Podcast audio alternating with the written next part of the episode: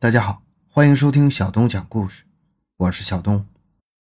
在重庆市忠县单广乡杨河村，有一位怪人，四十来岁，名叫黄忠全。他从八岁开始就经常与死神面对面。一九九二年冬天，他去地里干活，头痛病突然发作，一头栽在水田里，泡了近四个小时。被人发现时，已经没了气息，身体僵硬。五个小时之后，奇迹一般的复活了。二零零四年，他爬上橘子树去摘橘子，头痛病再次发作，又是一头栽下，撞在石头上，头盖骨都碎裂，脑浆都出来了。村里没有医院，只是请了赤脚医生，用缝衣针缝了两针。当时他已经奄奄一息，眼看着又要死了。然而七天之后，又活了。发掘奇闻，寻找真相，更多精彩，请关注同名微信公众号“小东讲故事”。本节目由喜马拉雅独家播出。凡是奇人，必与众不同。黄忠全的父母是姨表兄妹，属近亲结婚。众所周知，近亲结婚的危害有多大，所以黄忠全一生下来就有点不正常。在出生的第二天，正常的婴儿恨不得一天到晚都叼着奶嘴，他却不吃奶，喂的都不吃。当时父母都觉得很奇怪，这孩子怎么不吃饭呢？后来才知道，原来是他犯病了。那天，这孩子全身抽搐，脸色发青，甚至连整个身子都是青色的，像神话传说里的青蛇一般无二，嘴里还吐着白沫，眼看就要活不成了，把父母急得团团转。但是急归急，由于家里穷，山区离医院又远，就算有钱也看不了病。父亲就请了村里的一位土中医，开了几副中药。奇怪的是，喝了几天药之后，黄忠全居然好了，不但病好了，而且身体还很强壮。此后的几年里，几乎没有生过病。直到八岁那年，黄忠全的噩梦开始了。那天，他正在家里玩着。突然大叫起来，满地打滚。家人跑出来一看，吓坏了。只见他脸色铁青，全身抽搐，口吐白沫，这症状与刚出生时一模一样。父亲冲上去把他抱起来，不停地叫他。黄忠全却只是大叫，面部痛苦的扭曲了，挣扎了好一会儿，两眼一翻，断气儿了。父亲抱着他，眼睁睁地看着他的身子慢慢僵硬，失去温度，不由得都懵了。欲哭无泪呀！八年前好不容易逃过一劫，却不曾想八年后依然要了他的命。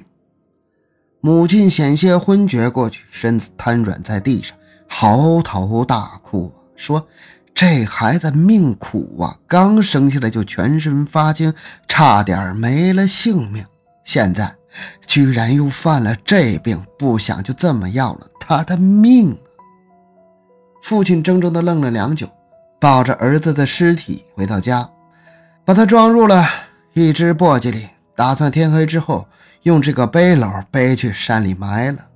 山里的人命不值钱，死了也没什么排场，埋了了事儿啊。母亲守在儿子的尸体旁边，就一直哭，哭的声音都嘶哑了。可是过了两个小时之后，奇迹发生了，母亲无意间看了放在簸箕里的儿子一眼，只见他的脸色不再发青，而且似乎还有点血色了。啊，这一发现让母亲惊喜不已，忙叫丈夫来看。父亲近前一看，哎，儿子脸上果然有了血气，没一会儿脸色还越来越红润，然后就睁开了眼睛。儿子死而复活。父母喜极而泣，庆幸家里又逃过了一劫。可是，对黄忠全来说，苦难没有结束，反而越来越频繁。自从八岁那次死而复生之后，他的头痛症发作的次数越来越多，隔三差五就闹头痛，每次发作起来都非常痛苦，而且一年都要死个一两次。这样的痛苦并非一般人所能承受的。父母自然也知道孩子所承受的痛苦，虽然看着心疼，但是家里没钱呢，只能过一天是一天。值得庆幸的是，黄忠全十分坚强，虽然经历过多次死亡，但每次都能活过来，这也算是不幸中的万幸了。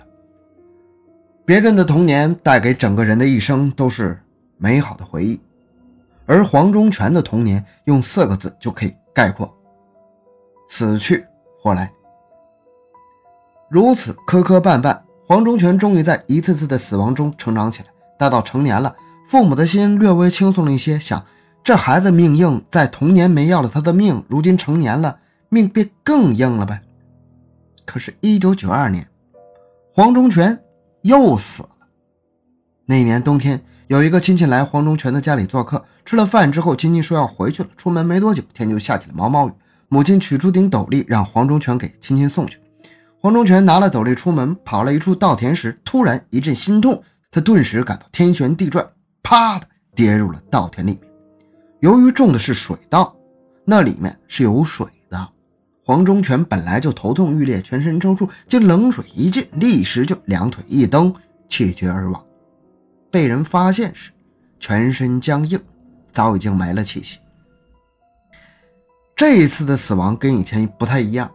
他昏厥之后，在田里面泡了三四个小时的冷水。你别说是黄忠全带病之身，即便是健康的正常人，躺在冰冷的凉水里泡三四个小时，也该冻死了。所以这一次，父母彻底的绝望了，张罗着为他办理后事吧。亲戚朋友得知消息之后，也纷纷赶过来要送黄忠全最后一程。可是谁也没有想。五个小时之后，黄忠全恢复了气息，逐渐有了体温。在母亲和亲朋好友的哭泣声中，他从床上坐了起来。咱们如果说他前几次死亡啊都是假死，那这一次死而复生，那简直就是奇迹啊！生命的顽强在黄忠全的身上体现的那叫淋漓尽致。黄忠全死而复生的奇迹不胫而走，人们开始对此议论纷纷。有人说：“哎呀，他不过是假死，能活过来没什么稀奇的。”但是，黄忠全在死后能够再次复生，在医学上的确称之为假死，是由体内的某种病因诱发的。如果说假死没什么稀奇的，那么下面咱们就来说一个比较离奇的，因为在那一次黄忠全之死不是由体内的某种病引起的，而是外伤所致。两千零四年九月。秋天正是橘子成熟的时节。那一天，黄忠全爬上了橘子树，正在摘橘子，忽然头痛病又犯了，一头栽了下来，头部正好撞在了一块尖尖的石头上，头盖骨都刺穿了，鲜红的血液中伴着脑浆一起流了出来。在另一株橘子上摘橘子的父亲听到声音，急忙跑了过来，看到这血淋淋的场景，把父亲吓得面无人色。一把将他抱起来，就往家里赶。到家的时候，黄忠全已经气若游丝了。母亲看到儿子的脑门上破了个洞，鲜血正不停地往外流，不由得惊叫一声，险些昏厥了过去。父亲把他放到床上之后，母亲战战兢兢地凑上来问：“他爸还有救吗？”其实谁都看得出来，伤成这个样子，就算是大罗神仙也救不过来了。更何况村里离县城的医院又远。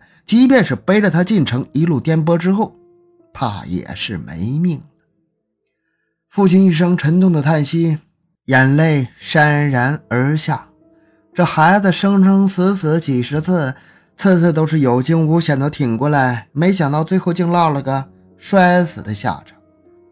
母亲叫了声儿的名字，失声痛哭。若说内痛能躲，尚可存侥幸之心。可是外伤难逃啊！脑袋都破成这样了，还怎么活？父亲又重重的叹了一声，说：“哎，这就是命，这孩子天生命苦啊！”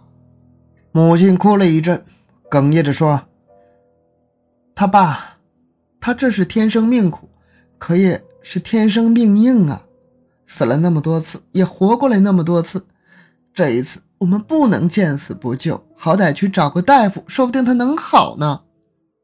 父亲一想也是，急忙出门去找大夫。没一会儿，找来了村里的一个赤脚医生。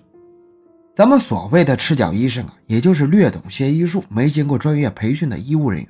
他看到黄忠全的情况之后，吓了一跳，说：“伤成这个样子，我我治不了啊！”父亲忙说：“不管怎样，好歹你试试啊！”母亲也上来恳求他救他儿子一命。赤脚医生推脱不了，只好说：“哎呀，那你把你家缝衣针拿来，我给他缝上，是不是能挺过来？哎，就看他的造化了。”那赤脚医生拿了缝衣针，把黄忠全裂了的头骨摆好位置，将他头皮缝了起来。大夫走之后，夫妻俩就守在儿子旁边，期盼着能够奇迹再次出现。日子一天天过去了，黄忠全虽然没有断气，却是气若游丝，奄奄一息。奇迹始终没有再次出现。事实上，这一次父母也没有抱什么希望。伤成这样，没有任何药物的情况下，谁能挺过来？但是。七天之后，死而复生的奇迹居然又在黄忠全身上出现了。他睁开了眼睛，当他看到父亲布满血丝的眼睛时，他的第一反应是歉疚。虽然还不能说话，但是泪水却从眼眶中淌了出来。他觉得，虽然自己一次次死里逃生，但是却给父母的心里造成无法弥补的伤害。父母见他眼里满是歉疚，也不由得哭了起来。母亲说：“孩子，你别难过。”生你是痛，养你是痛，哎，怪只怪咱家穷，让你受苦了。黄忠全再一次复活了，以铁一般的毅力又一次站了起来。下床之后与常人无异，照样能吃能睡。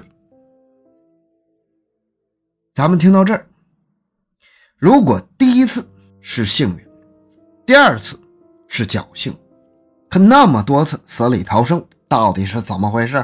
难道是他的身体构造与常人不一样吗？